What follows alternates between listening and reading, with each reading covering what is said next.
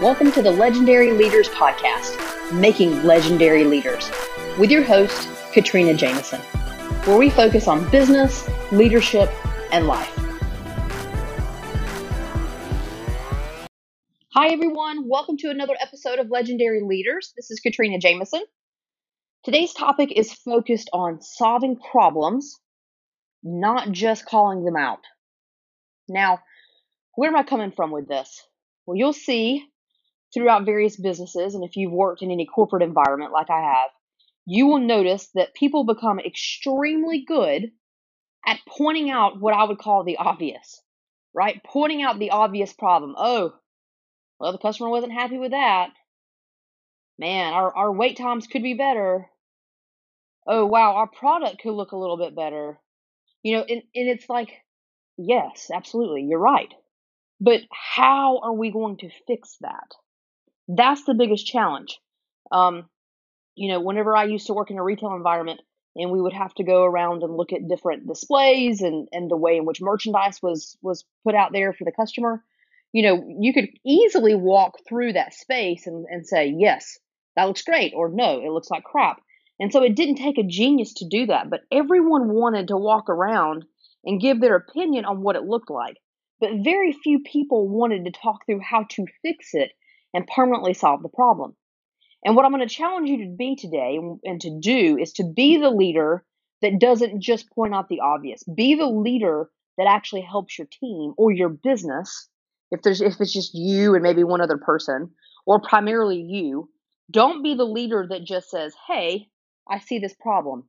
Be the leader that not only identifies the problem but actually takes action. And that actually goes with the R squared framework, if you think about it. So I've done, you know, a podcast around the R squared framework. It's definitely, um, you know, my signature problem solving methodology.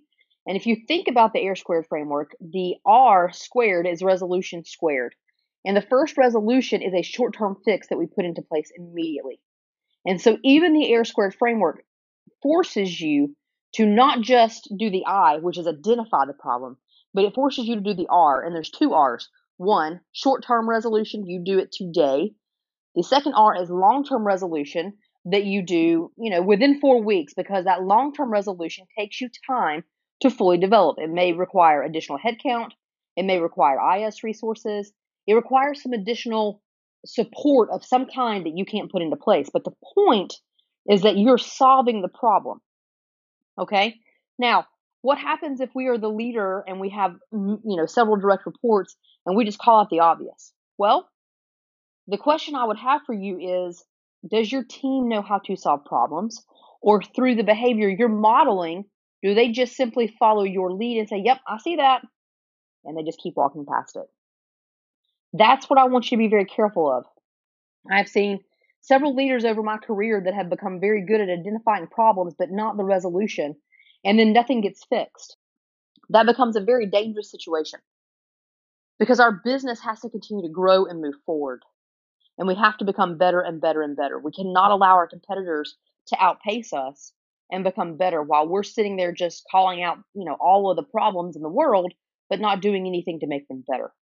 Remember, and I will say this always, you establish your business to solve a problem for someone. That's what your business exists to do. You are solving a problem that someone has. Okay? So inherently, you exist to solve problems. Do not get in a rut or do not feel like it's yours it's yours to to pass on. Don't feel like it's not yours to own. Don't feel like, you know, certain problems are maybe beneath you. I'm not saying that you do, but I'm just calling out all the things that I've heard. Um, don't assume that your team's going to pick that up or that they know how to fix it. Don't assume that all the things that you're identifying right now are things that can wait to be fixed. Okay? All of those things can be dangerous. Ultimately, if we are identifying problems in our business, but we are not making sure they are getting resolved, we will start to lose ground with our customer. Okay? We're, we're either moving forward and getting better or or we're sliding backwards, right? There's really no steady state when it comes to business and productivity and, and good service, right? We're either striving to get to the next level or we have stopped pushing forward and therefore we're sliding backwards. And you can't afford to slide backwards. So, I want you to do a gut check for me. I want you to sit down and think about your business right now. I want you to do a quick assessment. And if you're not sure, go back and listen to the R Squared Framework podcast. Listen to what that sounds like. Um, you know, follow the R Squared Framework. You've got to assess your business. You have to identify problems. Problems exist in every business. Some are bigger than others, but yet they still exist. Problems are problems. And we have to fix them in order to improve our business. Okay? It's just what we're here for. We're always going to be pushing to make our business better. So identify them. All right. Then you're going to put resolutions in place, and that is the key. Don't just point your finger and say, oh my gosh, look, that looks horrible. Don't just do that. All right, wow, that looks horrible. What are we going to do about it? Okay. And so if you have a team around you that you want to be solving the problems and they're great at identifying, make sure that you're asking the questions. Great. Love the fact that you saw that. Love the fact that you picked up on that feedback from the customer. What are we going to do about it? What is your plan to fix it? Be very direct and ask that question. If they don't know, well, see, now the problem wasn't going to get fixed. So guide them down the path of, of your expectations of them solving the problem.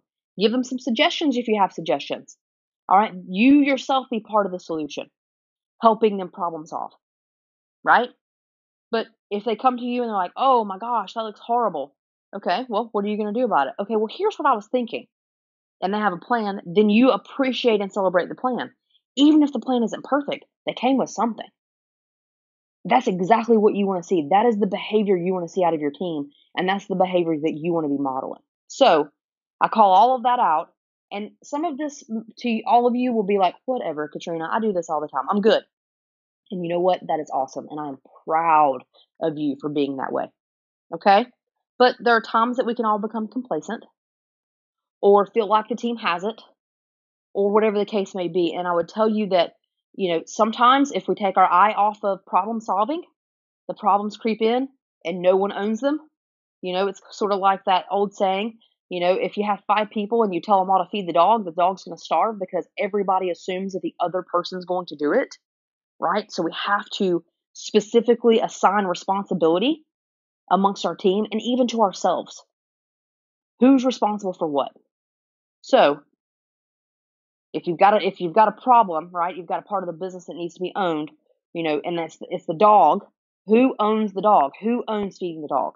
And what's the rotation of ownership or, you know, what does that look like?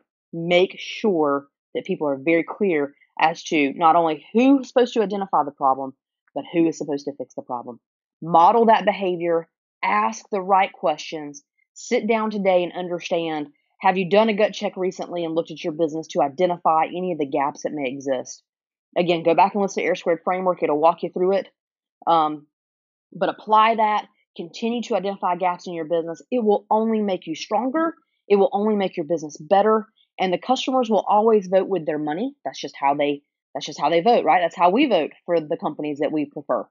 And so they're going to vote with their money, and you want their vote to go to you. And the way that that happens is you continuously improving in your business, not just identifying the gaps, but actually solving for them. Thank you for listening.